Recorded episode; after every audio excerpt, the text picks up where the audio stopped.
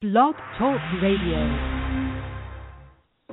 It's our annual State of the Union preview show. This year, our special guest, Democratic Congressman Rick Larsen of Washington State. We will look forward to what may be on the president's agenda from immigration to family leave, from free community college to infrastructure, from foreign policy to the economy. We'll cover it all. That, and of course, tell me a story this week on Backroom Politics.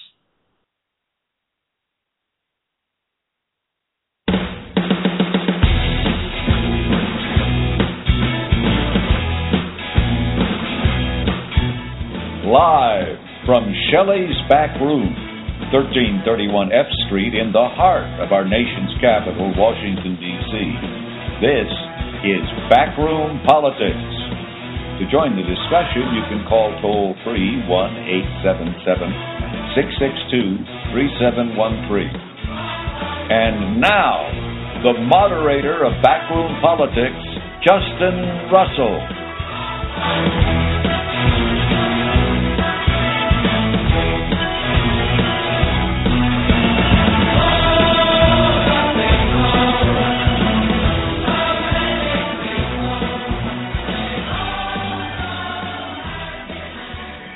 Good afternoon out there in Radio Land. It's State of the Union Tuesday here in our nation's capital. This is Backroom Politics, live from Shelley's Back Room, 1331 F Street, in the heart of our nation's capital, Washington, D.C., the best political talk show you've never heard of.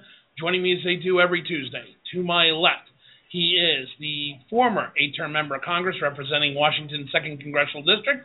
He is Congressman Al Swift. Hello, Congressman. Hello, Justin. And to my 1030 position this week around the table, he is the former Vice President of Government Affairs for National Broadcasting Corporation, former floor chief for then Congressman Gerald R. Ford.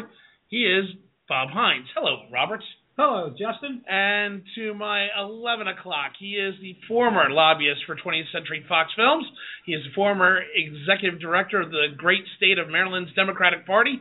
He is Carl Tubin. Hello, Carl. Hello, Justin. And directly across the table this week, she is the former general counsel for the House Homeland Security Committee under Benny Thompson.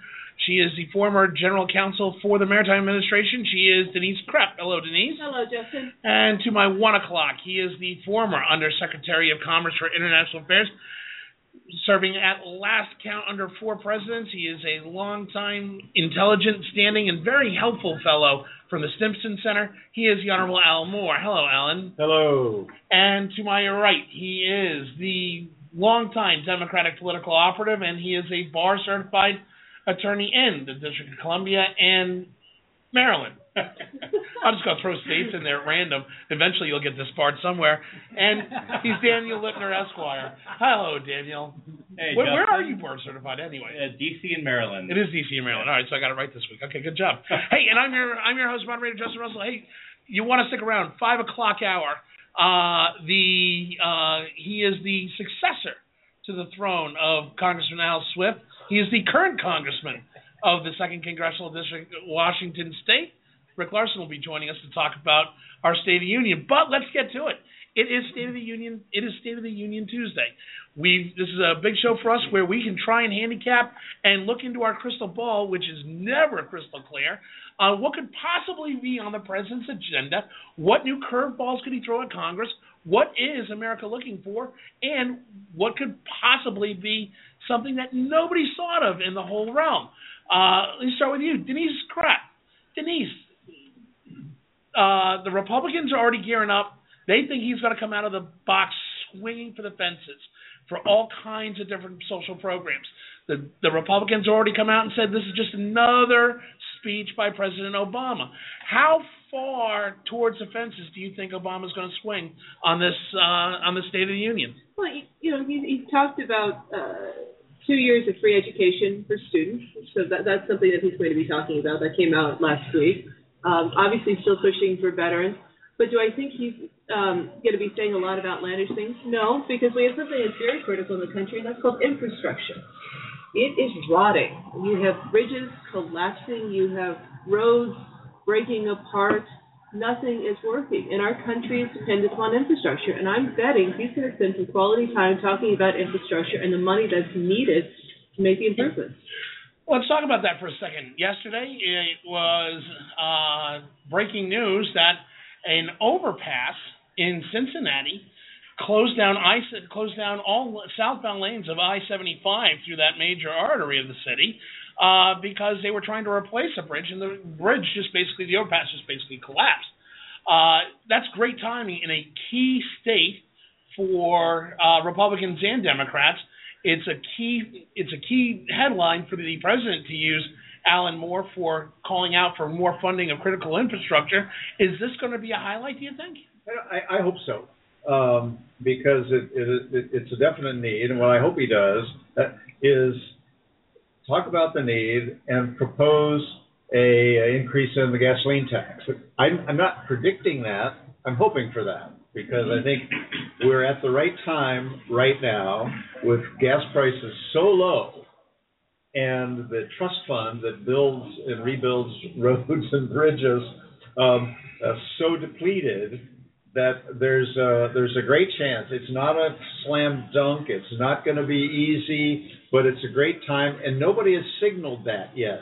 So I'm kind of hoping that that not only does he talk about it, but he talks about how to fund it and says let's well, let's, let's talk about that for a second. Bob Hines, you know, it, it's been kind of rumored, bantied around the Beltway that this might be something that might be on the uh, president's speech agenda this this year for the State of the Union, but it's a matter of where one, how do we raise the taxes on it? You're going to get pushback probably from many Republicans, and two, where do we put it? The the highway uh, the highway trust funds are a raging disaster, just about bankrupt. Where do we put this money? Is this a good opportunity for the president to redefine how we finance our critical infrastructure? Yes, and I think that uh, I think we might be surprised uh, at the number of Republicans who are willing to see a rise in the gas tax and some uh, fundamental work on our infrastructure. I mean, that is something that everybody would be happy to take some credit for. Not just the president, but uh, both parties working really hard together. The bridges are, are really in trouble in this country. We all know that.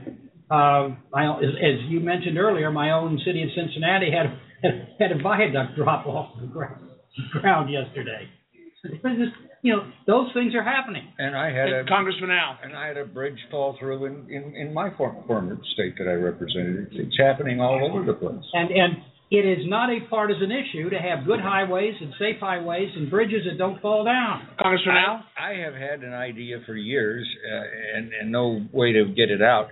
But it seems to me that particularly since they've done away with, uh, well, presumably have done away with what do they call the add-ons, the Earmarks. Earmarks. earmarks, Pork. Did you just say pork, Dan Lipner? Yeah. which is how You're done. Which is how you used to get a lot of this done. Uh, and also, people are fed up to hear with uh, more and more roads and airports and ports and whatever being named after congressmen and senators and what have you. And there is a lot of pork in public spending, uh, public works spending. I've often thought, wouldn't the guy be a hero to suggest, and the president would be the ideal one, to say, I'm going to set up an independent panel who is going to prioritize public works projects on the basis of need and will fund those as best we can as we go down the list.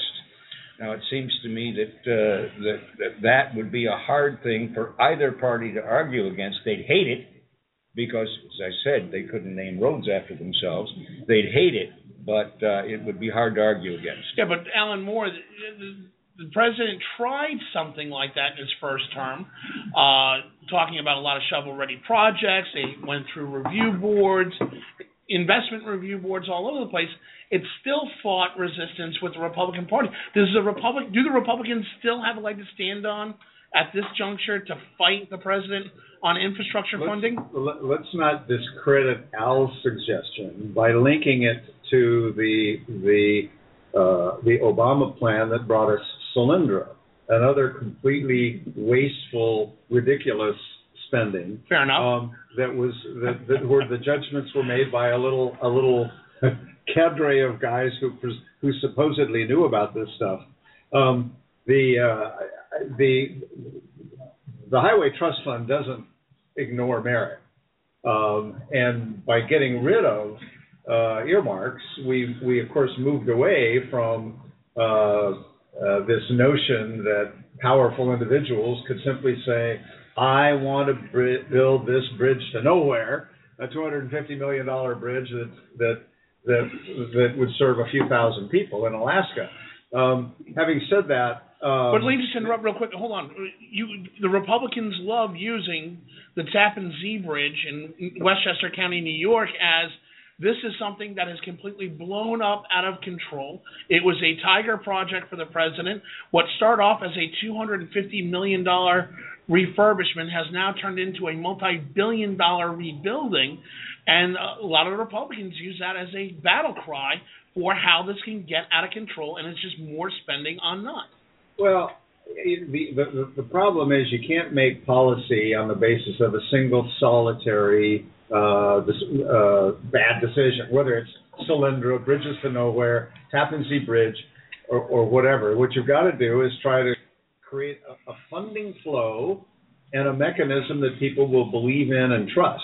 And and uh, the, the I think I think right now there's a bigger problem coming up with the funding flow than with the creation of a system that, that people could trust. The the Republicans and some of the Western Democrats are so adamantly opposed to a gasoline tax.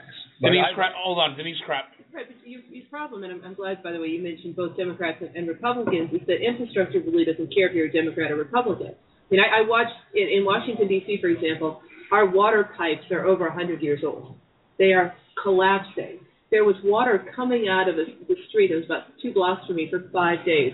And every day I would diligently call WAF, the DC uh, Water Authority, and say, "There's water going into the street. Will you, will you, you know, will you fix it?" And they kept saying, "No, but you're on the list." And the next day I'd call and say, "Again, there's thousands of gallons that's going into the sewer. Will you come in and fix it?" And they said, "We can't because you're not our top priority right now." And I'm thinking, this is mind blowing because it's happening around the country where things are breaking, but because you're not on the top of the list, because you aren't the biggest crack in the system, you're not getting fixed. So we should be thinking about, as Al talked about, how do we fix the system so that we actually are proactive instead of putting on multiple band-aids that are breaking and costing us even more money. Congressman Al. And it seems to me that if you could make the way these are selected to appear more pure, more objective, that you could solve some of the funding problems as well. and I, I hate to say that Dick Armey ever did anything good, but uh, the the base closer commission was worked. Well, it worked until Bill Clinton screwed it up in one election, uh, but it still can work.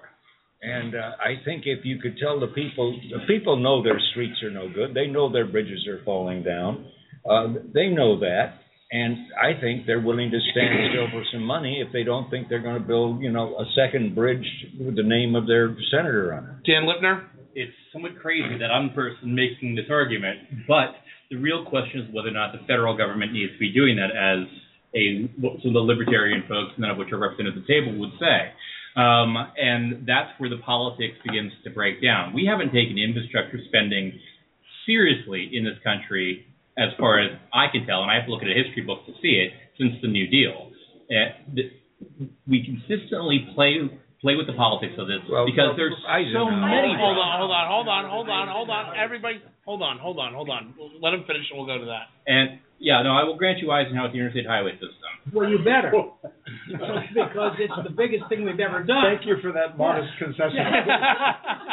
Typical Democrat. We didn't do it, so. Hey, Yeah. hey, I was the first one to mention Eisenhower. And he's a. Democrat. He's a Democrat. All right, are you, are you done? And, and I believe he called his deal the square deal as opposed to the new deal. So the the idea that th- these things still piggyback on each other, we still have broken politics in dealing with this, which is why the infrastructure bank idea was thrown out there by former Senator Kerry, now Secretary of State uh, Kerry. And unless you can actually re- completely remove the politics from the debate, which at the moment seems unlikely. Carl Tubin. Well, the federal government has to do it because the states, the states will say, we don't have enough money to do the infrastructure in our states. So when that happens, what are you gonna do?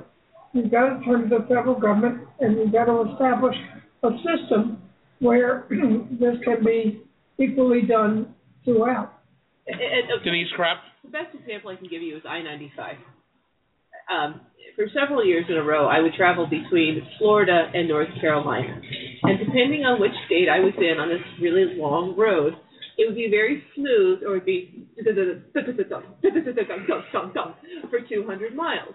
And I bring that up because when you let states spend part of their money and not have equal funding, which is what they were supposed to do, then you get crappy roads in some places and magnificent ones in others. And we can't do that because that hurts everybody overall. Denise, uh, uh, Alan Moore. Well, you can't have it both ways. I mean, what happened the way the, the way the, the way the highway trust fund works, a lot of money is turned over to states. Right.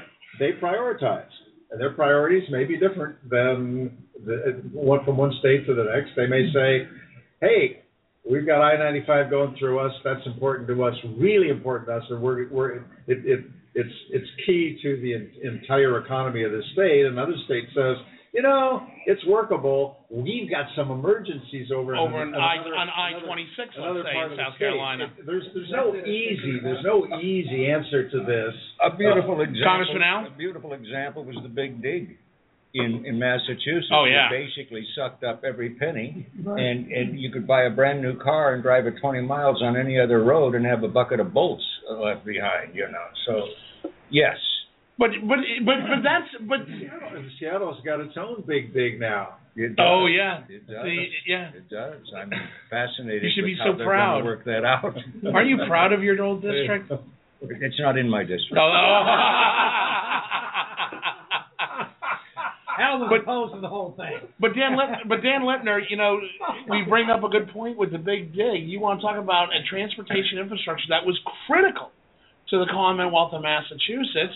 They threw all kinds of money, horribly over budget, horribly over uh, time frame, and it's still a raging disaster.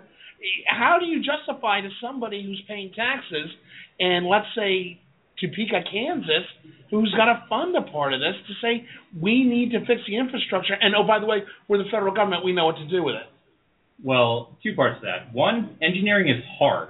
Uh, the the big dig, as I, I understand it, is uh, this underground tunnel through Boston to get to alleviate traffic problems in an engineering feat that is challenging to say the least. The, the, we're all political types here and not engineers, so I and probably Denise is probably as close as they come, or maybe What? not.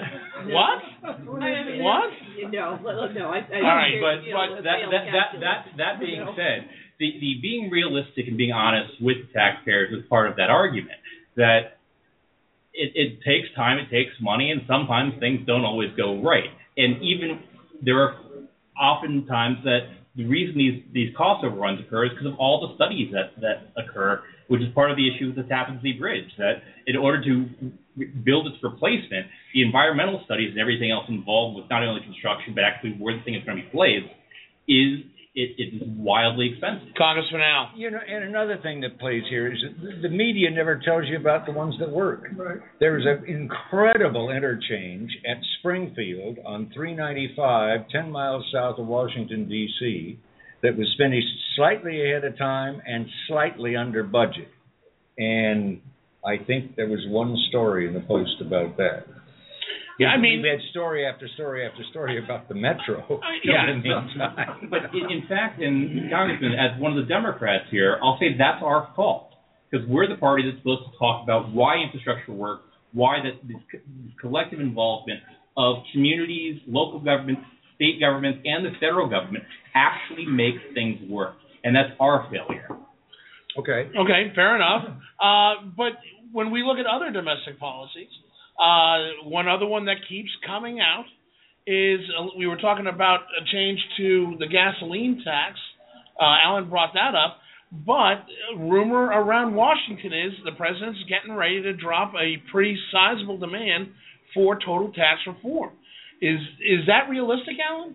Well, first of all, I think that's inaccurate. I don't Why? see a total tax reform initiative. What I see is a is a is a fundamental shift from the failed um, uh, political line of the of, of of the last two years, which was all about raising the minimum wage and ending the war on women, both of which were bankrupt uh, lies, and that didn't work out too well for the uh, for the Democrats in in the fall. Now, at least he's thinking a little bit bigger. What? I'm sorry. I I, I, I, Did was, I was taking a little snooze until you said something about ending the war on women, something about bankrupt. I don't understand. Well, maybe Denise, you shouldn't take those little names. Right. You should listen. Now we look, it's much But a I'm- little bit better. Well, wait a minute, wait a minute, hold on, hold on, hold on. Denise, what did you take offense to? Are you saying that what he was doing as far as promoting equal rights is not something we should be focusing on? No, it was it was creating a bunch of bogus this create trying to create this bogus war that the voters, men and women, said that's not our that's not what is going on in this country, and we're not buying it, and they voted another way. What I was saying is, I was actually giving him credit for thinking a little bit bigger, apparently here, where he's taking on some bigger tax issues. Um, people are t- calling it his Robin Hood tax initiative Right. where he's trying to increase um, where, where, where he's trying to increase capital gains taxes at the top end of the economic scale, uh, and then redistributing the the 320 billion dollars over the next 10 years in revenue that he proposes uh, to take to help pay for. So what what they're saying free. I always like the word free. Free two year uh, community college, uh, increase in the child tax credit, increase in the earned income tax credit, a special tax credit for, for working couples. And The so- millionaire, the millionaire tax increase that they're talking about today. So, so he's thinking bigger now. It's not an easy shot, but at least he's thinking bigger. Denise Krepp? I'd like to read a, a, a little uh, excerpt that was published by our friends of the press. According to, Who is it? oh, let's see if I can get this to work. This Yeah, we was- always attribute it. This here. would be Politico, and it says GOP women object to rape laws and 20-week abortion bill. So let's talk about this non-existent war against women.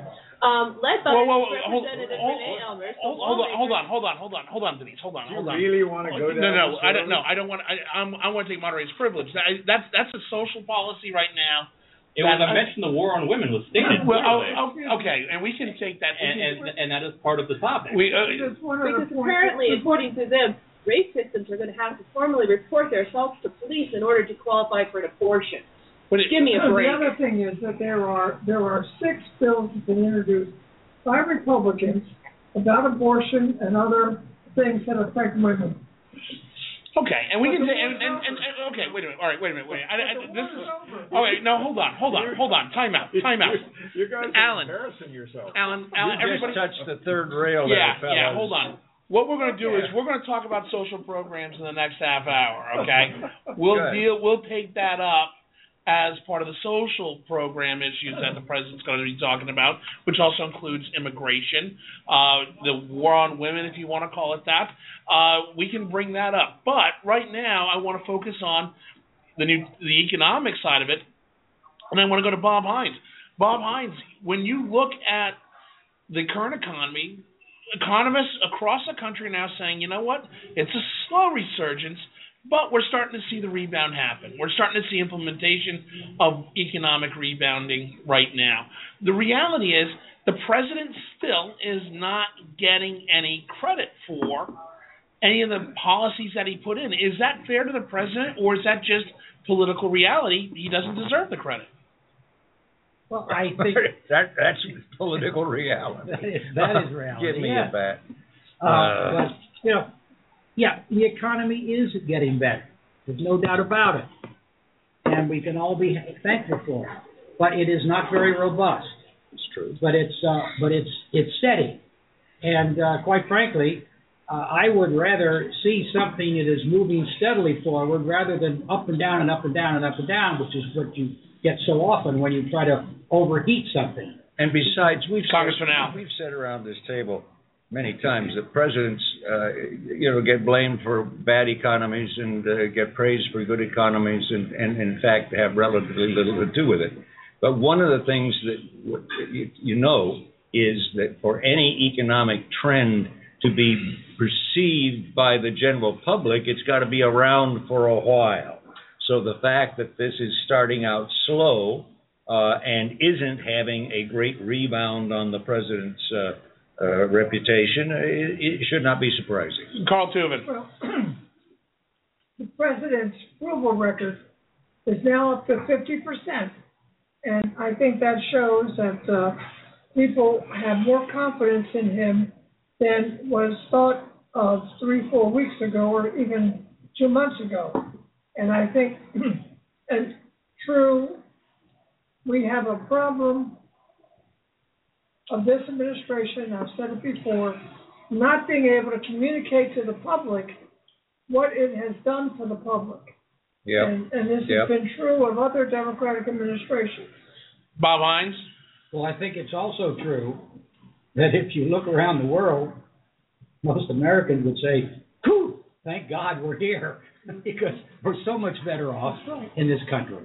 And I think that has something to do to it too. And I think it's fair to say that the the uh, the, the the economy is growing, which we are the unemployment numbers are going down. There is a it's a plus. It isn't robust. It may not be robust for another year or so. Dan Lipner. But it's doing well. It is doing well and is definitely getting people back to work. Yeah. However, the one piece of data that is remarkably staying put is incomes aren't rising. And that's why even Republicans are starting to talk, talk about policy ideas for the wage stagnation. And that's going to be part of the conversation. Yeah, And they I'll- ju- they've just discovered the middle class here in the last few months. yeah, they, they've discovered the middle class. They no Both- longer both have parties. Both parties Yeah. have discovered them. Yeah, that's great. That's great. yeah, because both both parties have been talking equally about I mean, the merits the- of raising the- the, minimum wage. Oh no, wait, Alan, that's The not minimum quite right. wage, that's my point. The five percent of the people are affected by the minimum wage, and that was why I was saying that was such a, it was such a bankrupt, uh, focus. The focus needed to be on the middle class and on wages. And let's not get too excited about the employment numbers. The unemployment rate has declined, which is a good thing, but but overall employment has not grown. We've we've we've caused a lot of people to move out of the labor force and not be anxious to get back in, and that's a big problem that everybody's paying attention to. So, is, with that being with that being said, I'll go around the table, starting with you, Dan Lipner. Is is there something the president could announce tonight that would blow the wheels off in dealing with wages in the middle class? Um, well, I I almost certain he's going to talk about the minimum wage. He's also going to talk about tax cuts, um, which is this, this White House seems to have suddenly discovered triangulation after six years in office, and that's going to put the Republicans in Congress in an uncomfortable position. Alan Moore. Well, we we said before he's he's got this new focus, and he's got these tax credits, child tax credit, work work opportunity tax credit, uh, a working couples tax credit. Those are all intended to increase take home pay to a whole cadre of people who are in the in the middle, in the lower middle, and he's going to pay for it. And and and I give him credit for thinking a lot bigger than the minimum wage. Um, and and with some some pretty aggressive increases in capital gains Denise Krepp. and a financial service and a financial institutions tax. Ooh, which is that's a true. big bunch of That's dough. true. Denise Krepp. It's gonna have to be tied to taxes, as both, um, the gentleman before me had talked about, but you also have to talk about jobs and bringing in more money, and part of that, it will be talking about the infrastructure. I mean, if we start sinking money into the infrastructure, you are building jobs, and you're building the primary jobs and the secondary jobs that come with it. Like XL Pipeline. Get a critical piece of infrastructure. Creates all kinds of jobs. Uh, Carl Tubin. The, the 53 people who retire after working. Oh, in the you see, that that's so Democrat. That is so That is such that is such bull. What the Democrats, what our Democratic colleague, because because our other Democrats around the table, I think would would not. Would fall they- for they're this. not even going for But this. Dan does.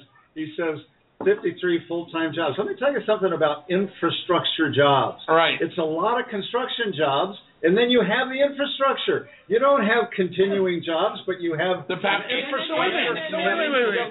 No, no, no, no, no. Wait, wait, wait. Time out. Stop. Stop. You have Stop. infrastructure Stop. that works, for the good of the economy that can Stop. create For the jobs. Canadian No, no, economy. no, no, no, Bob, no, did no. you You bring want to a know deck something? of I want cards to jump with in you? here. I'm going to jump in here. Th- th- No, what Alan is, what Alan Moore is saying is absolutely correct when it comes to the XL pipeline. That is absolutely correct. You think that it's just 50 guys working on a pipeline in a shack outside of Lander, Wyoming.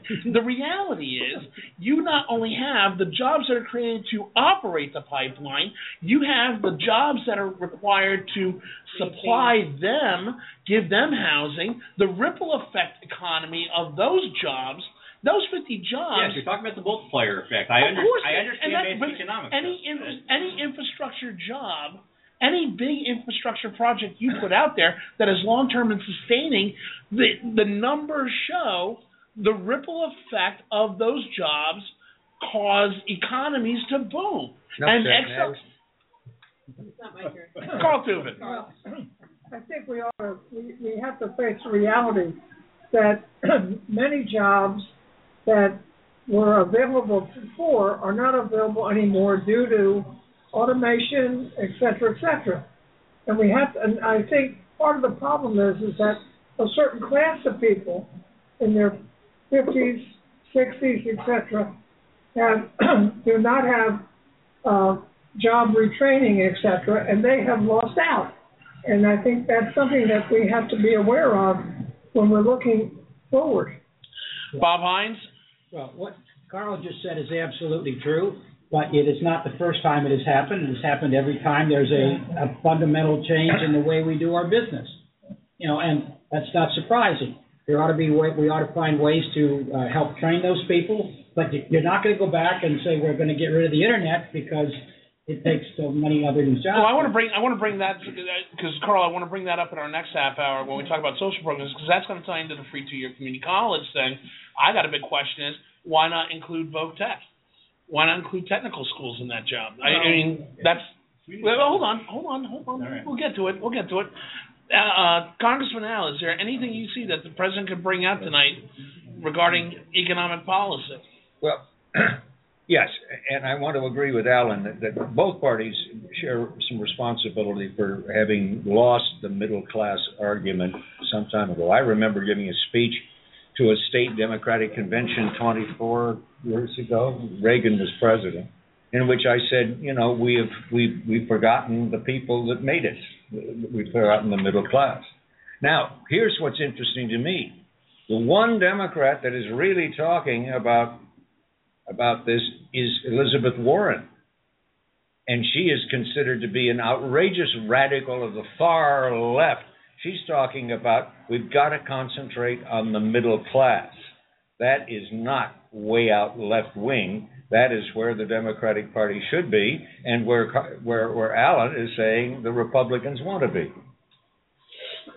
Good point. Well, we're, Oh, just a word about Elizabeth. Go ahead, please. The, the thing that she gets in the news for, though, is this very aggressive, divisive, populist attack on Wall Street and on what she calls millionaires and billionaires. Um, Oh, I shed tears over those poor people picked on by this little The woman. Million Man from- March was not She- million. she happens to be one. So there's this hypocrisy. So was Teddy Kennedy. I you know, I know, mean, no, no, no. I know they there were. are some But- rich but- people who but don't mind you- sharing. But but but her her her line is making a lot of other Democrats, not you apparently, very uncomfortable. Well, we're, hold on to that. We're going to take a break. When we come back, we're going to talk more about where we think this could possibly go. It's State of the Union Tuesday here in Washington. This is Backroom Politics Live from Shelley's Backroom, 1331 F Street, in the heart of our nation's capital, Washington, D.C. We'll be back in two minutes. Stay with us.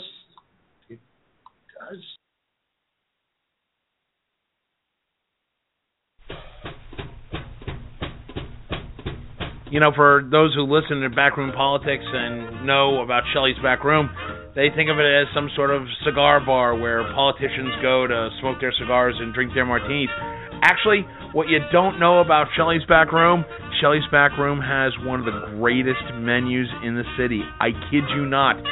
You've got the campfire wings, famous campfire wings, one pound of roasted, not fried, seasoned marinated jumbo chicken rings served with their own special honey mustard sauce, Folks, if you like chicken wings, you've never had the campfire wings. Best wings in the city, bar none, I guarantee. If you don't like it, Al, you can call us up and tell us that you don't like it. Uh, you have daily specials. Come down on a day when they have the Justin Chicken Sandwich. The sandwich named after me breaded chicken breast, provolone cheese, thick cut bacon on a Kaiser roll served with a honey mustard sauce. Folks, it doesn't get more artery clogging than that, but it is worth it. Come down to Shelley's Back Room, 1331 F Street, in the heart of our nation's capital, Washington, D.C., the premier sponsor of Backroom Politics.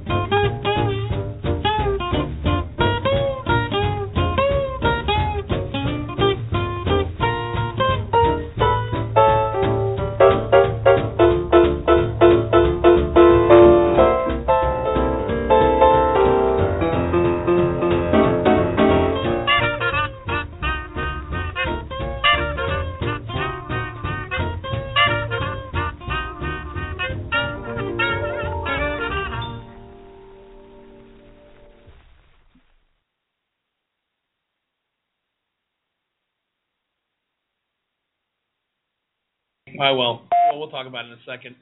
And we're back live here at Shelley's Back Room, 1331 F Street, in the heart of our nation's capital, Washington, D.C. This is Backroom Politics Live on Blog Talk Radio, and it's it's State of the Union Tuesday, which is kind of like our Oscars. It's actually kind of like our Golden Globes. Election Day is kind of like our Oscars uh, for those in the award season. But that being said, uh, we talked last half hour about uh, about some of the economic policies that the president come out with. Let's talk a little bit about some of the social policies that come out. We we've already talked a little bit about them. The the one that comes to my mind is the one that's gotten some press and, and some uh, some push on even bipartisan support is this new uh, endeavor of the president to give free community college two-year associate's degrees to those who qualify. Uh, I believe the initial state that they're trying this out is Kentucky or Tennessee. One of those. I have to get. I gotta get a producer. I really need a producer to get that stuff. But the big question coming off of that is: A, is it a good idea? Congressman Al, is this a smart move for the president to call out? Well, that's two different things. Is it a good idea? Is it smart of the president? First of all, it's a hell of a good idea. Does raise the question of how you're going to pay for it. Well, let's get to, we'll get to that one in a second. Let's look at the merits of it. Well, Let's go. Let's get to the but- merits of it. but Though. That's that's part of what the president is going to have to respond to. You know, at some point, if not tonight, at some point, because you can't do, do it for nothing. Now, is it smart for him to do this?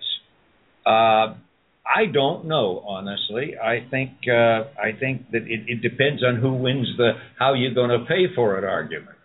But Bob Hines, the, the Republicans, there are several Republicans that have said, you know what, this is not a bad idea. On the merits of the idea, sure, we could see getting bipartisan support on this, but it goes back to how we're going to pay for it. Without getting into that, because I'll get into that in a second, though, is this something that could get Republican support and make it a true bipartisan initiative to get people trained for jobs new careers? I would think you would find some Republicans who would be willing to support something like this, because we're talking about people who, if they succeed in their with their with their schoolwork, they're going to be able to get a job. They're not going to be on the street corner or mugging people or anything else. And Wow, sorry about that. Apparently, we got hacked by North Koreans. They don't like our show. That's a sorry. You got to be quick. You want to moderate? Be my guest. Bob Hines, you were talking about the merits of this, about how. Uh, yeah, because I I think that if we can educate some of our young people who uh, need more education in order to get a job, we're going to be. It's going to get them off the street. It's going to get them into being uh, useful citizens, both as citizens and as uh, wage earners, and they'll they'll have a better life. All of that is good. I think any kind of a program that we can de- develop that helps the unemployed and the underemployed to get finish school, to learn skills that they need to get jobs. That is the best way we can possibly spend money. Denise Krepp? You've already got some uh, programs that have started out. Um, Siemens and some of the other uh, larger companies are going into high schools right now and saying, look, if you will work with us and you let us work with your 16 and 17 year olds and you let us help train them, we will bring them into the workforce. I mean, this is pulling in after the 16 in, their program, but it matches their program because what we're finding with a lot of the employers is that their employees don't know how to read and they don't know how to write. So if you pull in a 16 and 17 and then match it up with the 18 and the 19 year old, you're adding an extra benefit because you're ensuring that the workforce is not only knowledgeable, but it's something that you know you can easily work with and not have to retrain. Carl Tubin. Well, I want to just dovetail on what Bob said. Anything that we can do to bring children or, or young adults who can't afford education to come into the schools and be educated, even if it's a two-year period, will help get jobs, but also some of them might, after the two-year period, decide we want to go further and get a, a regular college degree and a graduate school degree. Go ahead, and, Dan Lipner. And, well, and that's actually one of the other things that isn't really being talked about. You can't uh, talk, get into the weeds on the economics of it, since as we as most people know that the cost of college education has skyrocketed well beyond the rate of inflation, and this is actually a pushback to put some downward pressure on college costs because students will have an alternative at most likely going through state university system. And if you don't need to go pay at least for two years of the four years of the college education, that suddenly puts an incentive for universities to lower their costs as opposed to just continue increasing. Denise Krepp, you're shaking your head no. But I'm sorry, you know, I'm, I'm a professor right now, and I can tell you that the university, it's going to be a really interesting fight.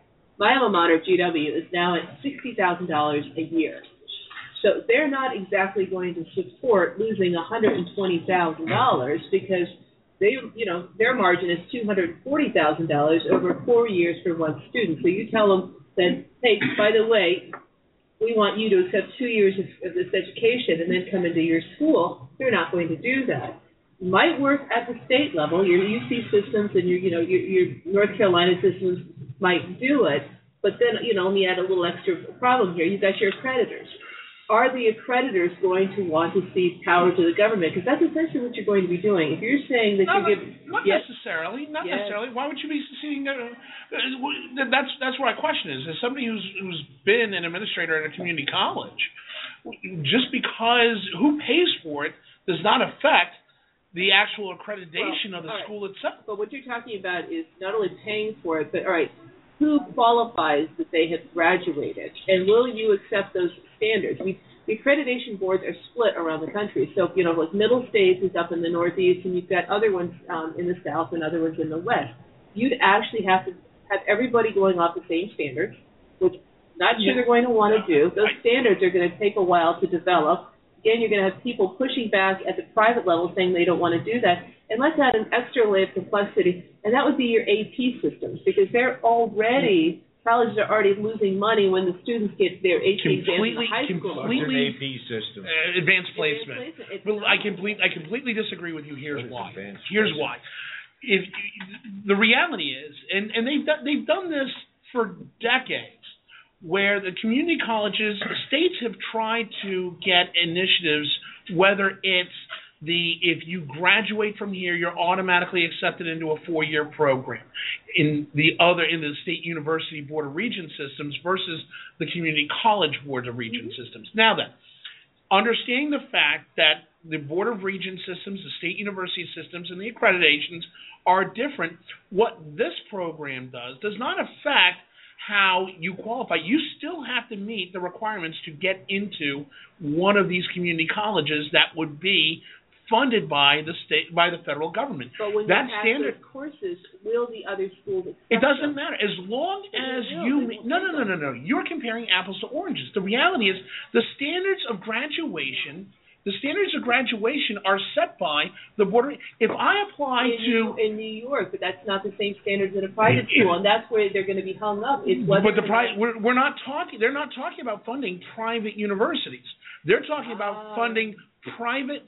They're talking about funding public community colleges, not private universities. so all that's of a the sudden we're going to be start sending our kids to public instead of mm-hmm. private. Now you're now you're distorting the message. You know, We- Alan Moore? Yeah, yeah, yeah. So, so there's some, some, some good points have been made. Our college financial system is in a shambles. It's broken. College is becoming It's broken. unaffordable to a great many. That is true. Is free, and what we're talking about is free tuition. Let's remember, not Right, that that's not- significant, and it's not the, the the big number. Is that the answer? It's sixty billion dollars a year, which we acknowledge nobody has any good ideas for paying for. Or do we have to start a little bit earlier to some of these 15, 16, 17, 18 year olds who are at the margin, who are salvageable, maybe could get into uh, a junior college? And then there's the problem of what this does to colleges and universities and and the the framework they have for paying uh, for for their students. What we need with the with one of the big problems, apart from where the money comes from, with with the president's proposal is he would grant tuition free uh, junior college to everyone. If if you're You're rich, qualified. if you're poor, no, you it's like No, it's- any- it's universal. Anybody, anybody who gets in, there's no more tuition. Well, th- there's no need. Who gets in? That's that's my point. Well, which is virtually get in. anybody who is a high school graduate is is typically the way a lot of Yeah, the yeah, the work. But- colleges- But but but all I'm saying is there's no need uh, income test associated. So you got 60 billion, and maybe you could save 20 by saying, look, it's going to be a scaled system. We're going to make it affordable. We're going to pay 100% for the lower half, but we're not going to pay it for wealthier kids because we got better things to do with our money. Although we haven't addressed where the money comes from. I just I just think it's it it it, it addresses some of the issues that we're concerned about, but it leaves others aside. Here's, but and I, I understand what you're saying, but here's my take on this: is, is the reality is when we talk about the community colleges nationwide, they are an untapped resource of great education uh, programs for those who not necessarily qualify to get into a major four-year degree program at a state or private institution. They are great. They are also great sources of technical training when you start talking about your associates in science degrees. I think they could take up the slack and look at some of these trades, like a Voc Tech program. I would include Voc Tech programs in this, but what I'm saying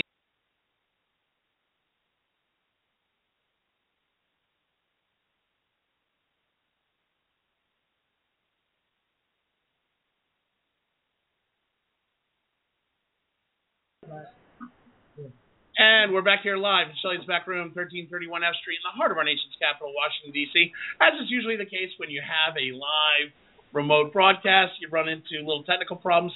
Still not thoroughly convinced this is not a ploy by the North Koreans to continue to hack our democracy. If they're going to do anything, they're going to hack. What? Do you, why are you giving that such discount? I think that. I'm speaking to him about his. Oh, I would. I would. Oh, I would. I would. I would wait. Not always just about you, Justin. I know, I know, I know. hey, we are we are very fortunate. We are waiting the arrival from uh, Reagan National Airport of uh, Congressman Rick Larsen. Congressman Rick Larsen is going to join us for the hour to kind of talk and give us his preview of what we think is going to happen in the State of the Union and what the new initiative for the 114th Congress might be from his aspect.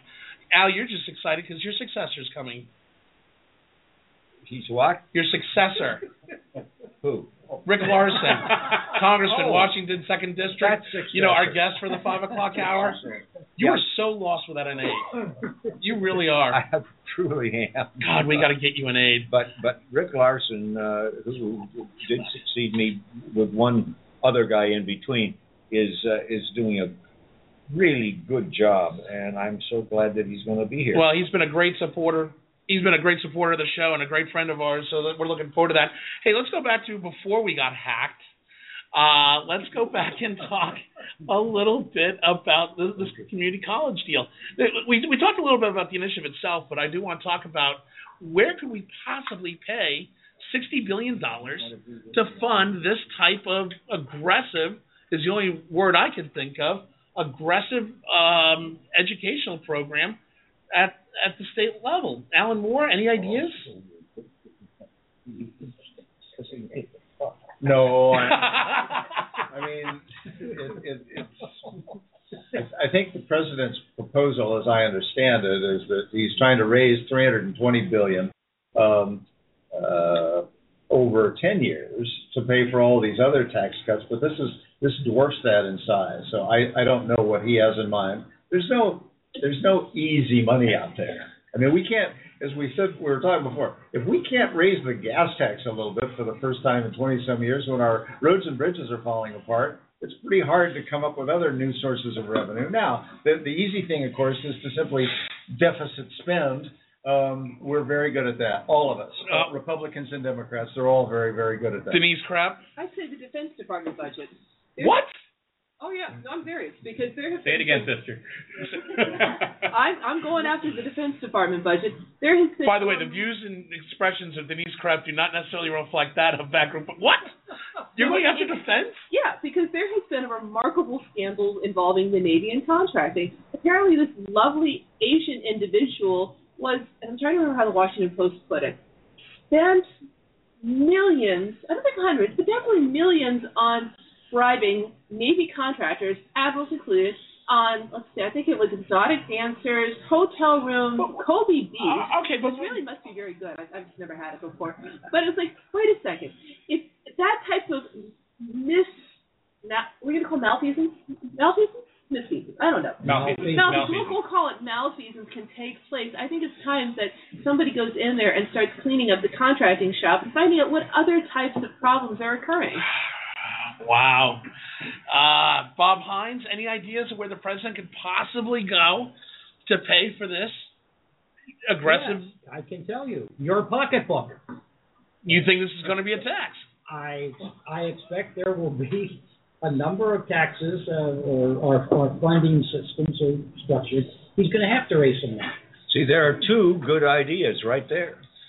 Just What, tax- pay- I, just I do not. I do not laugh off, you know, taking a close look at the, at the Defense Department. Uh, but uh, also, you know, the, the idea that you simply can't raise taxes is is unrealistic beyond belief. Well, And- I mean, they- hold on. It's, Bob Hines. it's clear to me that uh, we have got to clean up tax code. If if if if I could do one thing, if I had the total ability to do one thing, and I could snap my fingers and take the take from the code everything that's been put in there since the last right rewrite back in '86, I believe it was.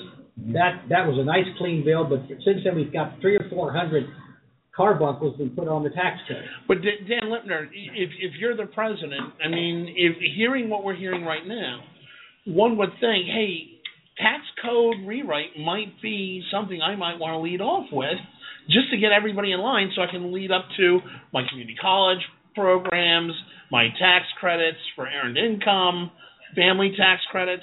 Why not swing for the fences on tax revision? and that's one of the rumors that's out there that the president's actually going to, it, while coupling with a, a corporate tax reform, which both sides agree needs to be done, but also potentially throwing in, as what Willie Sutton would point out, you go where the money is, capital gains tax, because that's where the supermajority of the wealth that's been created in the recovery has come from. It's Wall Street.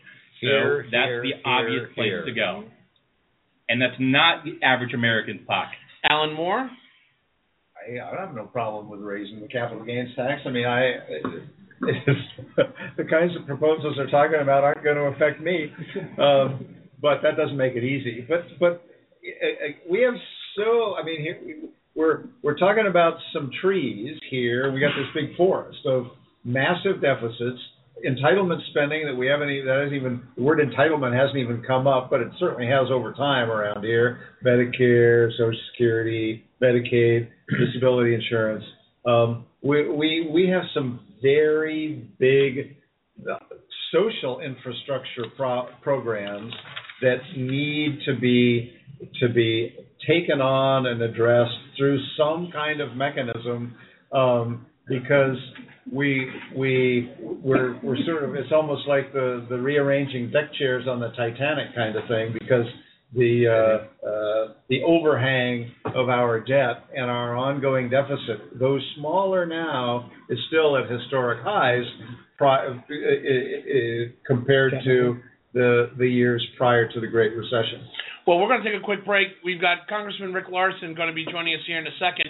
When we come back, we're going to be talking to the Congressman about his views on the State of the Union and his views on the upcoming 114th Congress. This is Backroom Politics Live from Shelley's Backroom, 1331 F Street, in the heart of our nation's capital, Washington, D. On D.C., I should say, on State of the Union Tuesday. We'll be back in three minutes. Stay with us.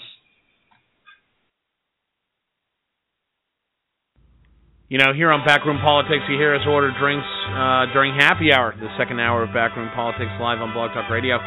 But what you don't understand is the quality of the drink that we're getting here at Shelley's Back Room, 1331 F Street, in the heart of our nation's capital, Washington, D.C.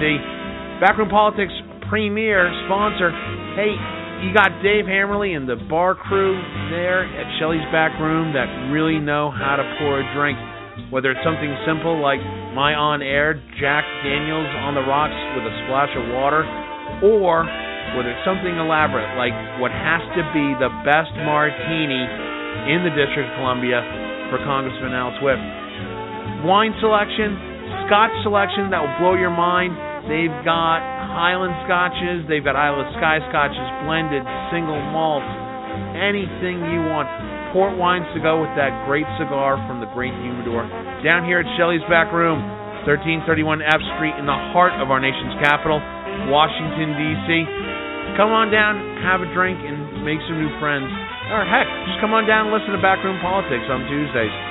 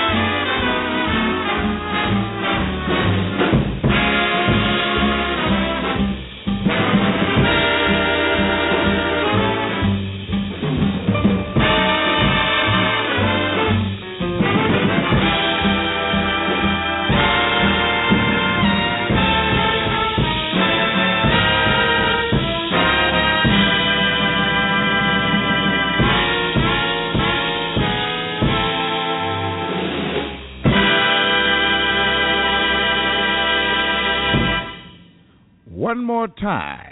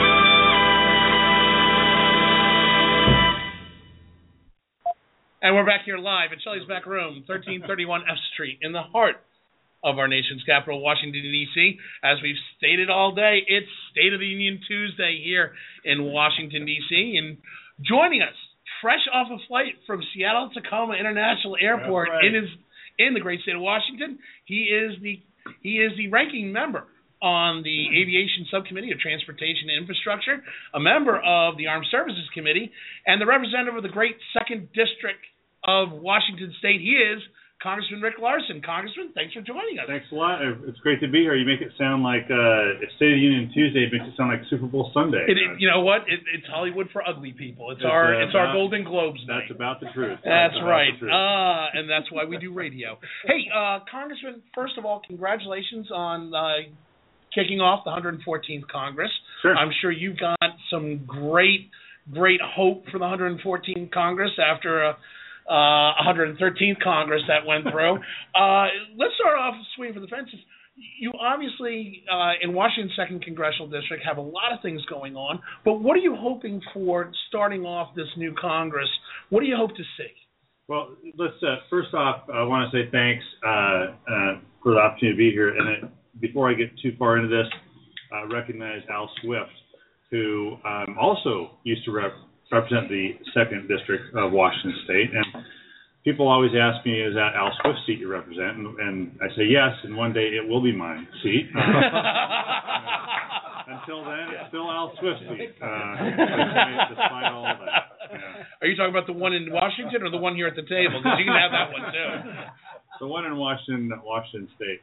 Yeah, so you know the the 114th Congress. Um, I hope the only I, I hope there's more differences uh, between the 114th and the 113th, and and just that it's one more number, um, because there's a lot of work that we didn't get done in the 113th uh, Congress that is sort of sitting out there still. There's some big things. I don't know if there's any uh, transformational things that we have to get done, but there are some big things that we have to get done. Immigration reform is big. Uh, a longer term transportation bill on surface transportation is big. I've been uh, uh, talking about corporate tax reform and tax reform since 2008, and I'm a Democrat. And there's there's there are some places in between Democrats and Republicans on tax reform that we can get to. So there's a lot of things going on. They're just uh, they ought to be going on. They just aren't going on. They aren't happening. So yeah, I've got some hope because as a member of Congress, you didn't have hope in your job, you shouldn't be a member of Congress anymore. Good point. Good point. Uh, Congressman, let, let's talk a little bit. We, we were talking a little bit earlier about uh, tax reform. There's buzz going around the Beltway that the president could come out with several ideas for tax reform, tax revisions. There's already talking about a new millionaire's tax, but also a family earned income tax credit. Uh, and then, of course, other minor uh, taxation issues. But overall, do you think the president has the opportunity, or should he take the opportunity, to come out and say, look, our number one priority right now to fix all of this is tax reform, and I urge the Congress to make this a top priority? Um, I I'm not one for um, using too many uh, other issues to fix other issues. Mm-hmm. We should do tax reform uh, for its own sake. The the tax code is a mess. It's uh, full of um, provisions that uh, um, that don't help enough people and, Mhm. help, and only help certain folks. So I think that's where the focus on tax reform ought to be. The other thing I'd say about tax reform is is it's got to be paid for. I think um, I think my my Republican friends want tax reform, but don't want to don't want to pay for the cost of it. Um, and that I'm sure there's some Democrats who are guilty of that too. Um, at least the president's proposal has come out would would pay for what he sees as tax reform. I tend to think his proposal is more of an opening um, opening ante on the debate more than anything else. And I think we'll hear that in the State of the Union speech tonight. Is it Is it something that, from what you're seeing, what you're hearing, talking amongst your colleagues, is it something that a lot of folks on the Hill are wanting to move forward on without the push from the president? Um, there are, I would say, I wouldn't say a lot, but there are enough.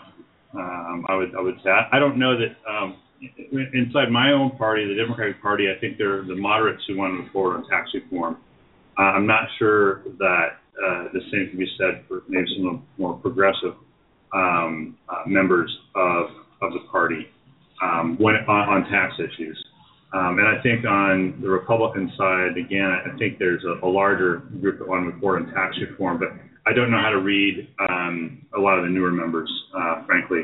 Uh, there's been, I think, the, I, I don't know the exact number, but there's so many members who've been elected in the last two or three cycles. Mm-hmm. And I'd have to say Democrats and Republicans are still getting to know who they are.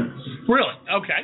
Um, let's let's talk a little bit as we were talking earlier about one of the initiatives that we hear the president's going to bring up is this uh, community college incentive, where uh, the president's talking about free community college funding for students to go and get advanced degree work from just their high school education. Number one, this is something that I would think you would support, but the question is, how aggressive can the president get with this program, and how do we pay for it? Yeah, um, there's something I, I do support. I, I was, um, I still am, uh, one of eight kids. Um, my mom and dad didn't go to college uh, at all. Um, graduated in the in the mid 50s. Uh, dad barely graduated from Granite Falls High School um, that uh, Al and I used to represent, and uh, before redistricting. And uh, I, but they made sure all of us did. So all of us went to went to college. Uh, so the education is a very high value in our family. So this idea that we can help uh, kids get a two degree uh, is important. Um, I think the what the president's proposed is the right idea, but a lot of this depends on whether individual states will play along. President's only proposed so what he's proposed 75% funding for community college degrees if, if he meets certain standards. The other 25% would have to come from the states uh, that would be that would participate. So it really is the the ultimate success on numbers will depend on which states participate. Is, is, is this more of a, you know, what we see in in, in your bailiwick transportation? Is this a, a matching funding issue? We'll put up 75% here in Washington. You're responsible for putting up another 15 at the state level, and even the local jur- community college jurisdictions, you have to put up the other 10. Well, in Washington State, uh, the states run the community college system, so it would be uh, it would become it, the, the extra the 25% would come out of the state. I don't I can't speak to how other states would do it exactly, but for Washington State, the other 25. So if Washington State participated in it, that 25 would come out of the state's budget. Would would would your colleagues support? Because one of the issues that we hear about a lot nowadays, especially with the call for increased infrastructure, which we'll talk about in a second, is the need for technical jobs: welders, pipe fitters, boilermakers. Would would you support, or would your colleagues support, including vocational and technical schools as part of that initiative? Well, again, I can I can speak to Washington State's experience. The community and uh, it is a community and technical college system. Right. So it is all it is all one in that regard. So it wouldn't have to be a choice in Washington State. The other thing I'd point out, I think it was about a year and a half ago, Brookings um, uh, came out with a Brookings Institution, which is a think tank here in town, came out with a study that talked about what what STEM jobs are, what science, technical, engineering, math jobs are, and they're not all four-year degree jobs. Many of those are two-year degree jobs. Many of those jobs are jobs you wouldn't think of as STEM jobs.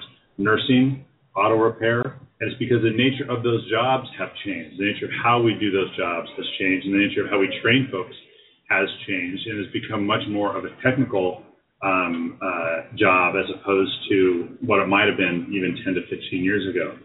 So this initiative about training folks in two-year colleges, whether it's a community or technical college, as, as jobs of the future, is very real.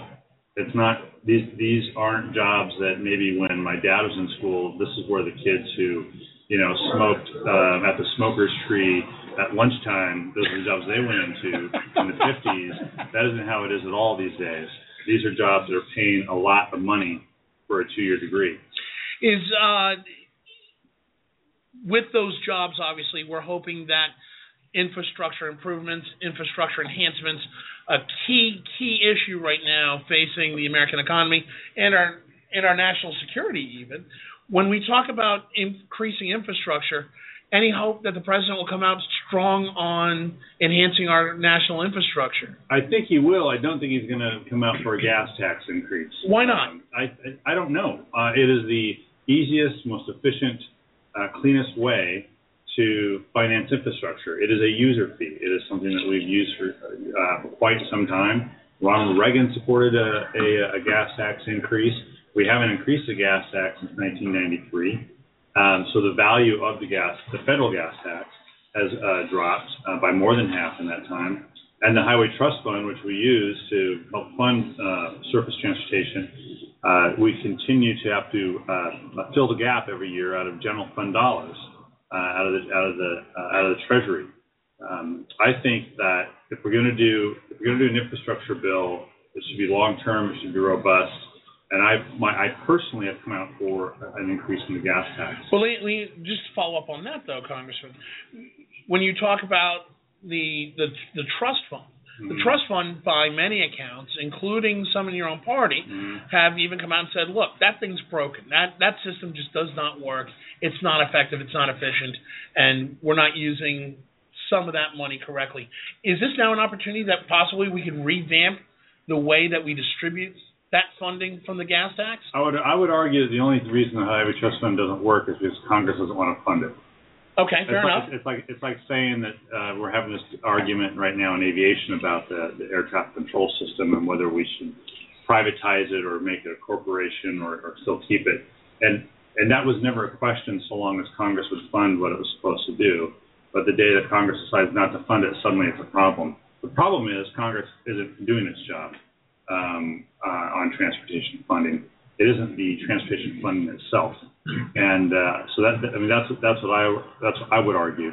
Okay. What I think that um, on the Highway Trust Fund, um, the idea of using tax reform uh, to sort of claw back, uh, you know, allow companies to bring their profits back into the U.S. and then claw back that some of that um, those tax dollars that are generated by that to help pay for uh, infrastructure, which is an idea the president has come up with, is a one-time deal only, and it's not a long-term solution at all. Fair enough. Denise Krepp, you got a question for Congressman Rick Larsen? I do. The, um, the Senate is, is voting on the Keystone Pipeline this week, and Senator McCain has introduced an amendment that would repeal the Jones Act, or at least the U.S. build requirement of the Jones Act. Um, what would that do to constituents in uh, Washington State? Uh, Senator McCain's position on the Jones Act is very unpopular in Washington State. Um, we have uh, a very robust uh, shipbuilding and ship repair and boat building industry still in our state, um, employing a lot of people. I just visited a local company, Nichols Brothers, on, Oh, yeah. on South Whidbey Island in Oh, yeah.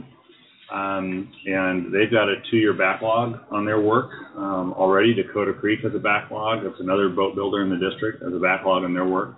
They're all supporters of the Jones Act. The Jones Act uh, is well, the Jones Act is named after Jones, who was a Washington State senator in the 20s. Um, so uh, we're very supportive generally in Washington State of the Jones Act, and uh, I can't imagine you're going to see um, Washington State senators vote for that. Let me let me follow up on that since we're talking about technical jobs, shipbuilding, a great technical job, high paying, sustainable workforce.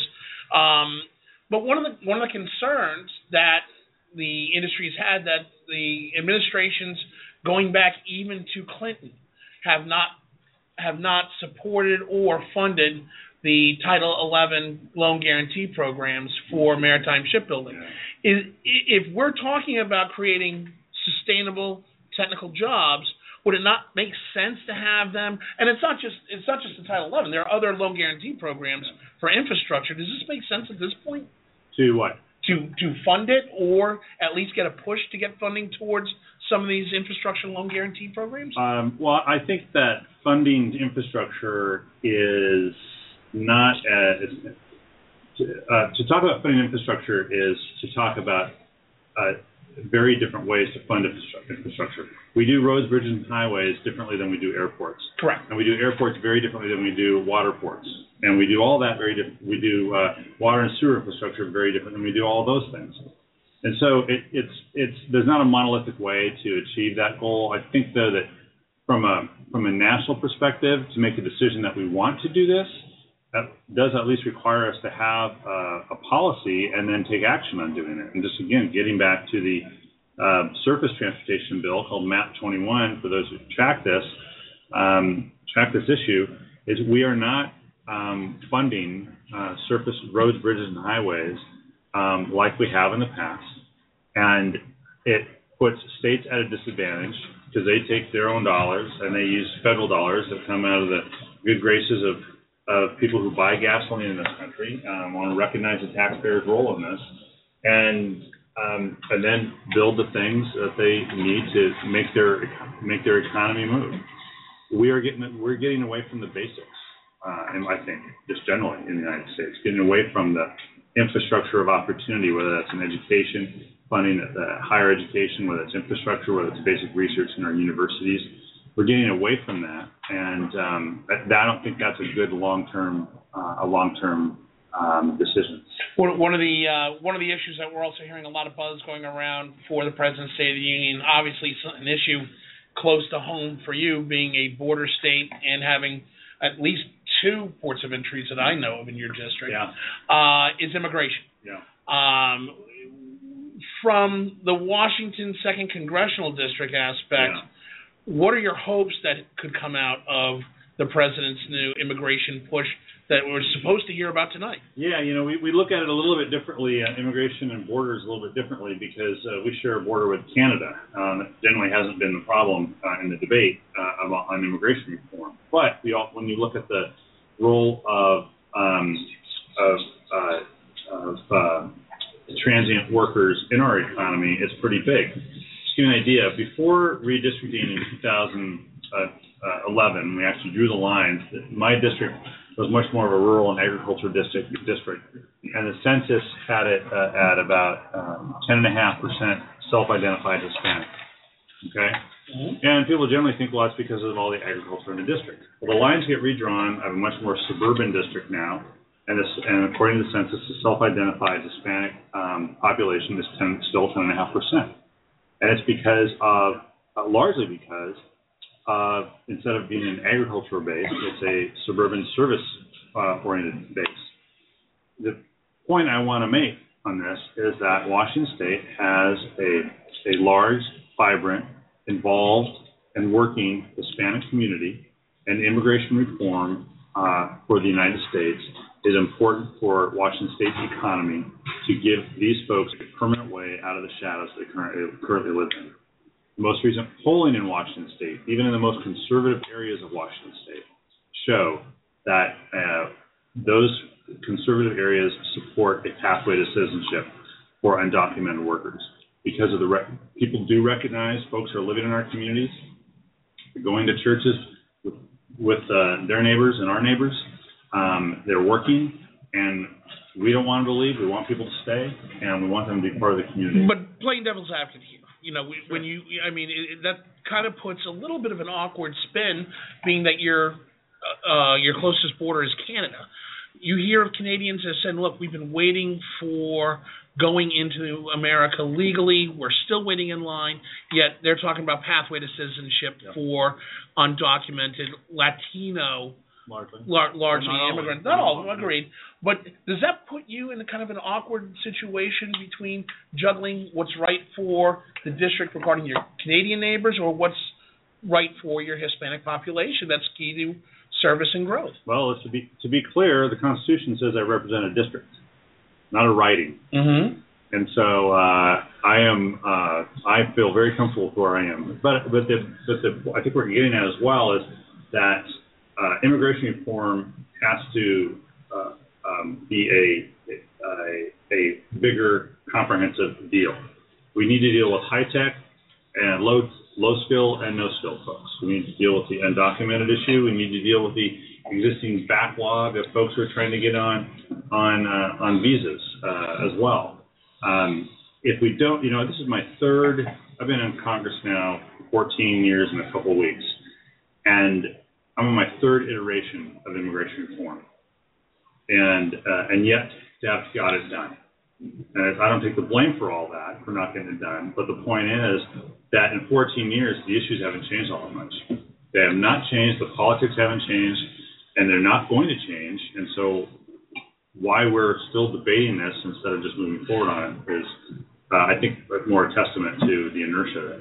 Well, along those same lines, I, I, I'm a I'm a huge fan of DACA, the deferred uh, the deferred deportation program for students. Deferred action, right? Yeah.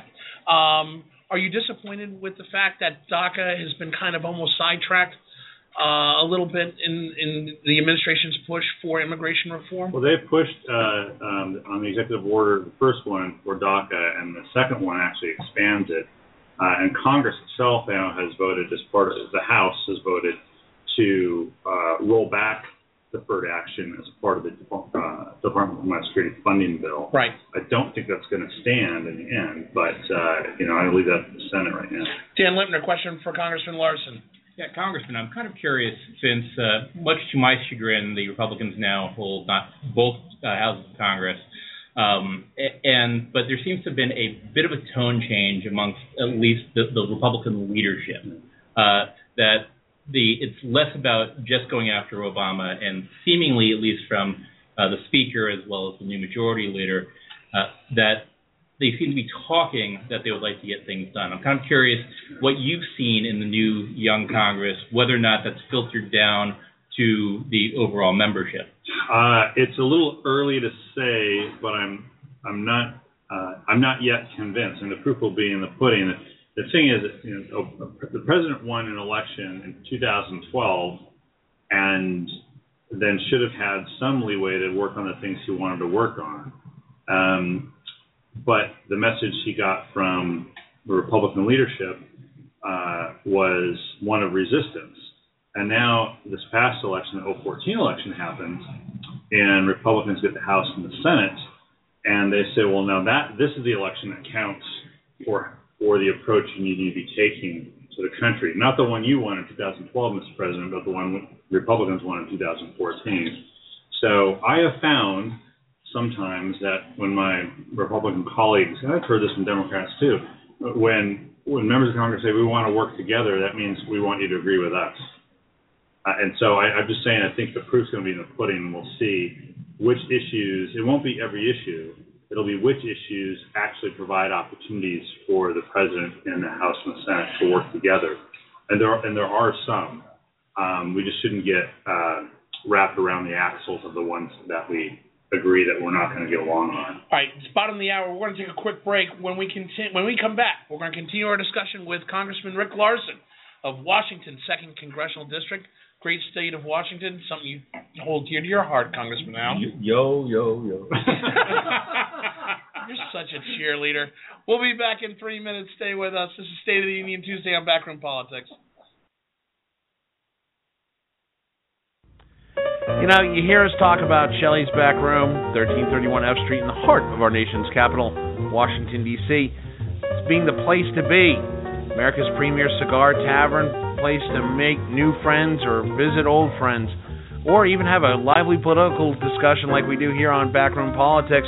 But what you may not know, Shelley's is the place for private parties. Shelley's Back Room is available to host events for groups of 10 to 250. From cocktail receptions to sit down dinners, Shelley's can provide custom menu options to suit your needs and budget. Although Shelley's is a smoke friendly environment, Shelley's can make accommodations for non smokers based on the side of your party, but heck, why would you want to? With a cigar menu like they have here, why would you even consider going smoke free? Event pricing varies based on the time of the day of the week chosen for your event. For more information on private parties at Shelley's Back Room, go to www.shelleysbackroom.com slash private dash party. Shelley's Back Room, the place to be, as Bob likes to say it. It's also a place for private parties.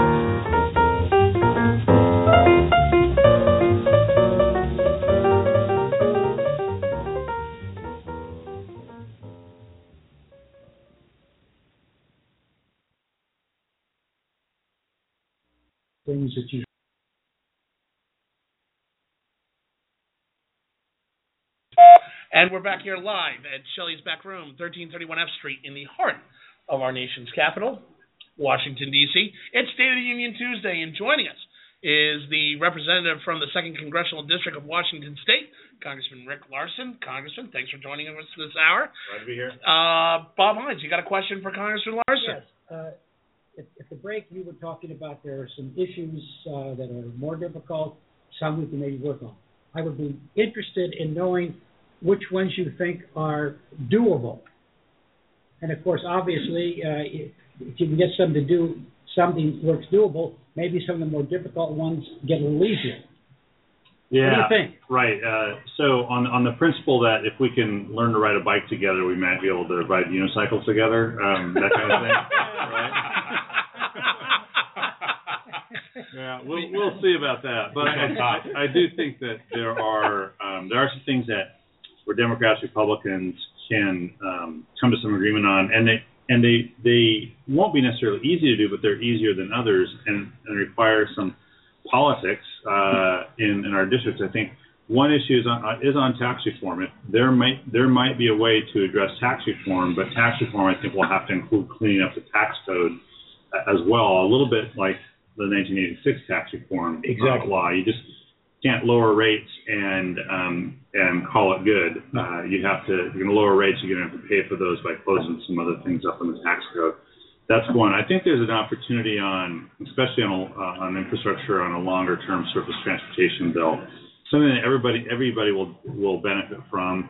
And I and I, I have found that um, even some of my newer colleagues on the Republican side, um, they want their bridges built too um, and and they want someone else to pay for them, and and uh, that's kind of how we've done transportation. Um, and so I think there's some opportunity there. The third is on trade. It's most controversial, but the um, the administration seems to be lining up the this uh, uh, Trans-Pacific Partnership, which is a Asia trade agreement, and then the, the European trade agreement. But those th- those are much more um, controversial, and I think are going to depend a little bit on how much, how many Republican votes they can get versus how many Democratic votes are available for for trade votes. But uh, the president himself has been very clear that he wants he wants them done. Carl Toomey, you have a question for Congressman Rick Larsen. Yes, is there any, uh, is there any feeling that Republicans uh, want to get together more with Democrats than they have in sessions previous to this, where people get to know each other and get to work together, et cetera? Well, you know, I, I, I was thinking a little bit about that um, on the flight across the country, because what are you gonna do for five hours? so, and uh, I was thinking Catch about, up on Justified? I don't Catch know. up on- right, exactly. I was thinking, trying to come up with some analogy about even being at the State of the Union speech tonight, and it's sort of, you know, it's it's like it's like going to a family reunion in a swamp. You know, it's hot, it's sweaty, and you're around with a lot of people you wouldn't hang around with usually. Having said that, um, I think there are there are a lot there are a lot of relationships that individual members have with other members of Congress on the Democratic side and, and Republican side. It's just that it's just there's 434 other people who are you know who who don't have the knowledge you have, um, all right, about the job. You're always the, the smartest person in the room for your district, but I I do think that there are there there are more relationships that exist than people give Congress and the House and Senate credit for. It's just a matter of how can you help turn those relationships into a working relationship uh, to get things to get things done. And um, uh, so, so I, I think there I think there are opportunities, um, uh, especially on the committees I'm on, on armed services and transportation, working across uh, the aisle with um, with colleagues who have been you know been on the on the on the committee with for a while to move some things forward. So I'm not I'm not trying to say everything is wonderful and it's all kumbaya because it is not. But there are there are longer term existing relationships that I have with Republicans and with other Democrats that uh, um, we all understand we want to try to get some things done and move, and move the ball forward on, on issues. This is going to be weird. Congressman Al, you have a question for Congressman Rick. Yes, I do. uh, the uh, you just scared it out of me. Uh, How did I do that? I'm sitting next to you and you lean on me. That's Wow. And that's a heavy load. Really? Oh, wow. Really? Ouch. seems to me that, that it seems to me that John Boehner has worked hard to try and get more control over his side, and particularly bringing out more moderates and playing down the the radicals. Uh, I think this is very helpful. Uh, what's going on on the Democratic side? Good question, Congressman Al. Congressman Larsen? Well, uh, I think on the, on the Democratic side that um, we're we're more unified in the minority than we are usually when we're in the majority. Um, I found when we got the majority in 2007 um, that sort of uh, it sort of freed up people to say what they really thought of you um, in the majority. not you, Al Swift. Uh, I'm being metaphorical here. Um, um, and then the, in the minority tend to be more united uh, usually, uh, and, I, and I still think we are. But I, I will say that I think there's probably um, there's some pent up demand in the rank and file about the the, the future of the of the House uh, Democrats and you know what kind of party are we going to be in the future. And I think some of that will play out over the next two years, not just in the House Democratic Caucus, but it'll play out um, in the in the presidential election uh, through the nominating process and who gets in, who gets into that. I think that's to that'll play out play out there, but. Uh, I, but you know, on the on the basic issues of equality of opportunity, on on on uh, um, supporting uh, um, middle class families, there's, just some basic issues that we agree on as Democrats, and we're not we're not getting away from that. But I but I do think there's uh, there's some pent up demand in the rank and file um, about where are we headed and what are we going to be about over the next couple of years. Let me follow up on that if I can, though, uh, Congressman. We've seen, just as we saw the, I don't want to say radicalization, but the upsurgence of the Tea Party, the far right, in the Republican Party, we've almost seen that occurring in the Democratic Party with Elizabeth Warren and some of her supporters.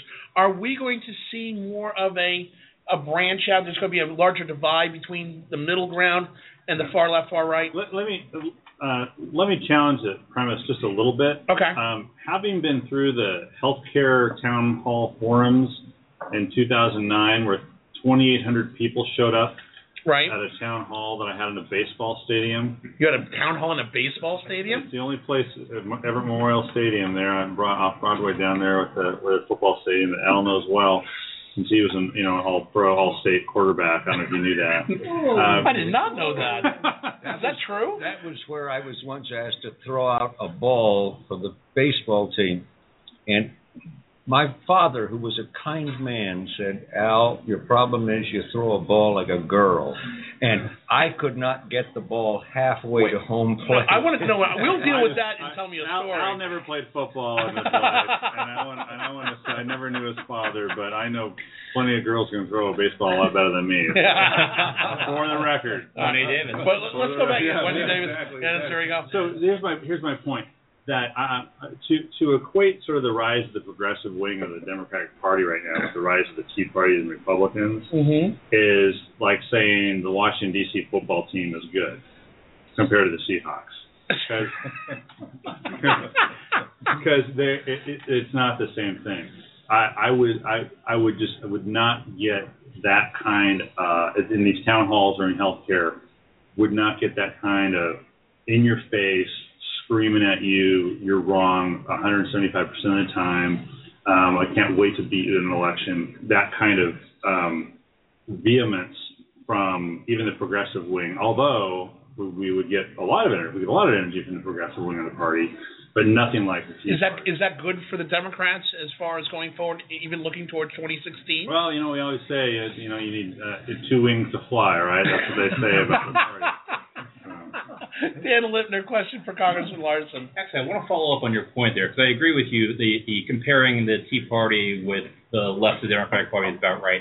However, I'm kind of curious on your thoughts because watching some of the Tea Party leadership, that at least some of their membership seems to be embodied the, the same economic frustration that the that that the le- that the progressive left is talking about, just in different ways. I was curious on your thoughts on that. Yeah, that's a, that's a good point. It's sort of that cliche argument about how the right and the left come around and meet on the other side sometimes. And I think on on on the impact of the Great Recession on on uh, on people that um, one uh, the, the the Tea Party uh, the rise of the Tea Party reflects some of that frustration but directed at the it's the government's fault. And on the on the left, uh, it's um, the frustration from the Great Recession uh, is directed sort of at the you know the Wall, Wall Street, sort of big government and big companies. And the grassroots on either side of that argument sort of do meet um, somewhere uh, with the same level of frustration based on the based on the feeling that they have, and some of this is true, that they aren't seeing the um, uh, recovery um, like others are seeing the re- economic recovery happen. They aren't they aren't reaping the, the benefits of the recovery that's happening on on the right and on the left, and that that, that frustration continues. And I think that's in part why why you'll see the president talk a little bit about economic inequality tonight, and you also hear, um, amazingly, in my view, um, uh, Mitt Romney go to the Republican National Committee um, winter meeting in San Diego and talk about economic inequality, you know, uh, inequality. Two years too late, perhaps, but better late than never. This is becoming a theme uh, in the Republican Party, but it is a theme that both parties now are sort of vying for, and it's an interesting. It's right now it's an interesting political science question. We'll see if it actually becomes an interesting political question in a in a presidential campaign there's a lot of there's going to be a lot of eyes on this. This is the second to last State of the Union that President Obama will be giving. In your mind, what has to happen tonight for this to be considered a home run for President Obama and his initiatives? What is what do we have to see tonight? Well, I mean, uh, you know, this to get to another football analogy, this is this is going to be as exciting as the AFC Championship game was um, between New England and, and Indianapolis. I mean, I don't think we're going to see anything new. It's going to be somewhat boring in that regard. Nothing new will come out. I just don't see that happening. Um, but I think uh, for the the president to be successful, the, the bar is kind of it's kind of low. He's already essentially given his State of the Union speech over the last two weeks with his visits around the country, coming out with ideas at non-community college and probably you some more transportation, probably a little more about trade tonight uh, certainly hear about tax reform, hear about immigration reform. All of that is out there, so I don't expect anything new. Tonight he just gets to encapsulate um, what he has been talking about, and uh, uh, I, I so I don't know that there's any any one thing that's going to make this a uh, a rousing success. From a person who uh, gets to watch these um, speeches, um, I'm still contemplating whether I'll watch it from my house. Um, uh, because my couch is much more comfortable than any chair. and uh, although that speaker's chair is pretty comfortable, that I hear. chair is pretty comfortable, but I'm not looking to that one.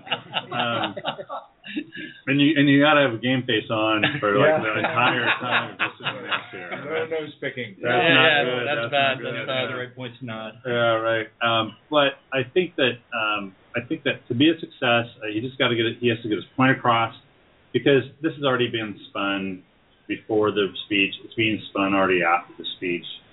Um, I think that he's not speaking to the folks in the room. He's talking to anybody who's watching, which might be you know 33 million. It might be 35 million uh, uh, people.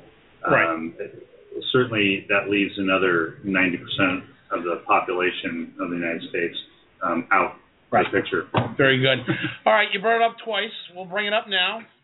Your Seattle Seahawks have taken the NFC Championship. Obviously, you have gone total homer on the Seattle Seahawks. Now, for full disclosure, as moderator, it is my job to tell you I'm a diehard New England fan. And growing by, up in by the way, growing up in New England. By the way, no one can see me smugly smiling and nodding my head right now. Yeah, I, oh no But no. Let, let let us point out the smug smile nodding that you're doing right now.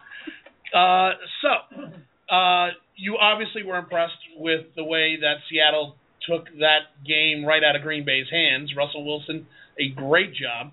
But obviously, you suffered some sort of hypoxia flying across the country if you think that the Seattle Seahawks are going to beat the New England Patriots in the Super Bowl. Response? You've been drinking too much. The demand the footballs are fully inflated. Yes, I, I will demand these footballs are fully inflated. oh, great. Now I've started a congressional investigation. Fantastic. Great. He's clean. I He's gotta clean. Say, I have been watching the Seattle Seahawks since 1977. I still have the cup that I bought at J.C. Penney in downtown Everett on Colby for a buck 29 with my own money, and it still sits in my in my in my cupboard, and I I use it once a year, if that. I've been a Seahawks fan, so I deserve, and everybody everybody in the Northwest deserves be rooting and being absolute homers for their team. The other thing I'd point out from uh, from uh, I don't know, it won't be objective because I'm a, a Seattle Seahawks fan. Um, uh, I just I don't see how New England's um, uh, offense can match up with as a team with the Seattle defense. You got individual, um, you got Brady and you got Gronkowski, but I, I don't see how the the running game uh, uh, gets through the linebacker corps. I don't see how the uh, the the receiver corps as a whole gets through the the defensive backfield. Uh, I, I don't see that, and I, so I don't see a 43 to eight win like we did when Peyton Manning was supposed to win by himself by himself last year. Right. Uh, right. But I like how I like how the people uh, sportscasters talk about this is Wilson versus Brady. It's like they will be on the field together before the game and after the game. Do you think? Do you think Russell Wilson versus Brady? Right. But do you think? Do you think Russell Wilson can can he um, capitalize, if you will, on the suspect midfield that the Patriots currently hold? Yeah, but here's the thing about the Seattle offense. It's not about Russell Wilson. Russell Wilson needs to throw for 225 yards. That's that, that's what Russell Wilson does. It's what he's asked to do. The problem that other teams have is that they think that he needs to do that over 50 passes. The pro, they never they haven't caught the fact that he goes 17 for 25 and throws for 225 while Marshawn Lynch runs over you for 120. We're a run first team. We're not a Tom Brady, Peyton Manning quarterback first team. The thing is, he Russell Wilson may be a game manager, but he manages to win, and that's in the end what the Super Bowl is about. Well, because you're a friend, and I will let you have the last word on that, Congressman. Apparently, no, you haven't. You just- no, I will let you have the. I will, I will let you have the last. with that last. I, I, I'm gonna let. Uh, no, I'm gonna let you have that last word. We will see Sunday, February first, which I expect a phone call on that following Tuesday. I hope either gloating or we may just call you and your staff, although I may not get through for a week or two. I don't gloat when I win. I let the win just. Oh. You have you have you have Well- no congressional bets with any of the delegations. Uh, we'll probably do a bet. The problem is that uh, I'm not sure. In, in New England, it's not just the Massachusetts delegation; it's Connecticut, it's New Hampshire, New Hampshire, it's everybody. Maine, So you got Vermont, to bet with everybody. Rhode and, Island. And uh, on the other hand, I'm going to walk away loaded. Clean up. Yeah, yeah. I don't believe I'm hearing this. I don't believe I'm hearing this. Well, this has been Backroom Politics on ESPN Radio. Uh, with that, this is my favorite part of the show, an abbreviated part, but uh, this is my favorite part of the show. Where we tell me a story, where we talk about the latest innuendo, rumor, hints of all kinds of neat stuff going around inside the Beltway and out. Uh, abbreviated, which means 30 seconds, Alan. Uh, Congressman Al, tell me a story. I mentioned this earlier in the program. Uh, I, I really think that the, the Congress has the Congress has demonstrated an inability to function, and I think on many of the key issues that we've got to do, we need tax reform. Uh, I can't read my own writing. I made notes, even infrastructure and and a couple of other things that are so incredibly complicated. I'm I'm politically. I'm wondering if we really don't need to start finding ways to establish bipartisan extra con- congressional programs like we did on uh, on Social Security a number of years ago, and let some good people, without the crazies, sit down equal numbers and hammer it out. Social Security got Claude Pepper, and for those who don't remember him, he was the champion of uh, Social Security. Right. Uh, he even voted to do some cuts in Social Security on that, and they came back with a good rewrite of Social Security. I think it could be done on infrastructure. I think it could be done on on on the tax program. Although they have a good start with the uh, with the chairman of the Ways and Means Committee, if they will pay any attention to it. Uh, so I I, I I think Congress better forget that it's running things. It's not running things, it needs to give somebody else a chance that would come back to them for passage. Okay, since you went above 30 seconds, I'm going to ask around. Does anybody have anything that can't wait till next week? Tell me a story. right? You can. You have something that can't wait till next week. I can't wait till that. Well, uh, I mean, no. Mine's a prediction on tonight's uh, response to the State of the Union. Go ahead. That uh, Joni Ernst is going to be the victim of the curse of responding to Obama's State of the Union. Every person who's responded is a disaster. So, it's, and of, of great gifts the president has, encouraging the other side to fail, and the response is a great Are, are you saying that the pig she's planning to slaughter live on television will not die? Oh my God! I can't believe it. Oh, civility, folks, civility. Uh, Carl, Carl, all right, Carl Tubin, real quick, 30 seconds. Only because this happened last week, I attended the uh, conference uh, of the Center for American Progress, which is made up of Obama people and Clinton people, both old and new, Right. etc. And they laid out a, uh, uh, really a, a national but international uh, uh, economic plan, which will probably be Clinton's Hillary Clinton's plan if she runs. Interesting. Interesting point. Alan Moore, 30 seconds. I can't uh, not mention the fact that Al, who's been hoping and praying for regular order in the Congress, is now talking about setting up commissions. I think, I think, I, I think before we scrap it, before it's begun, we need to see what happens in the Senate. Because the thing that united the Republicans in the Senate was the behavior of Harry Reid as the Senate Majority Leader. We'll see what McConnell can do, and we'll see whether McConnell and the president can work together. That's the key for this whole next two years. Interesting point. Bob, you're going to wait till next I'll week. relax. Congressman Rick Larsen, any big stories you want to? Any? Tell me a story. Tell you a story. Um, I was ready to turn the Seahawks game off yesterday, like everyone else, and to be liars if you said otherwise. And you just, it, you know, it's like Yogi Berra said, it's never over. Somebody said it. No, it's Maybe Yogi Al Bear. Yogi said it. Bear. Yogi Berra, not Yogi Bear. Oh, Yogi like, Berra. Like Yogi Bear said, I don't know, boo boo. Never over till it's over. Your pre- your press secretary right now is cringing over your imitation of Hanna Barbera cartoons. That's awesome. Hey, on behalf, great, really. We're gonna take. We're gonna next week. Bob Livingston, oh. Former majority leader in the House of Representatives in the great state of Louisiana, will be joining us for our post seconds. for our post State of the Union address. He was Show? chairman of the Appropriations Committee. I'm sorry, Chairman of Appropriations. You're right. I'm sorry. There's so many. You can't keep without a scorebook.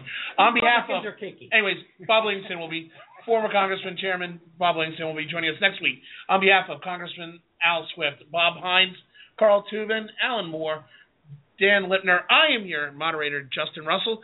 Special thanks to Congressman Rick Larsen, Washington Second Congressional District. We're going to be here next week seconds. from Shelley's Back Room, 1331 F Street, in the heart of our nation's capital, Washington, D.C. Bob? The place to be. Absolutely. You can follow us on Twitter at Backroom Politics. You can also follow us on the web, www.backroompolitics.org, or you can email me your Super Bowl predictions, any bets, any comments or concerns about the show to justin at backroompolitics.org. We'll see you next week. Watch the State of the Union, folks. Bye bye.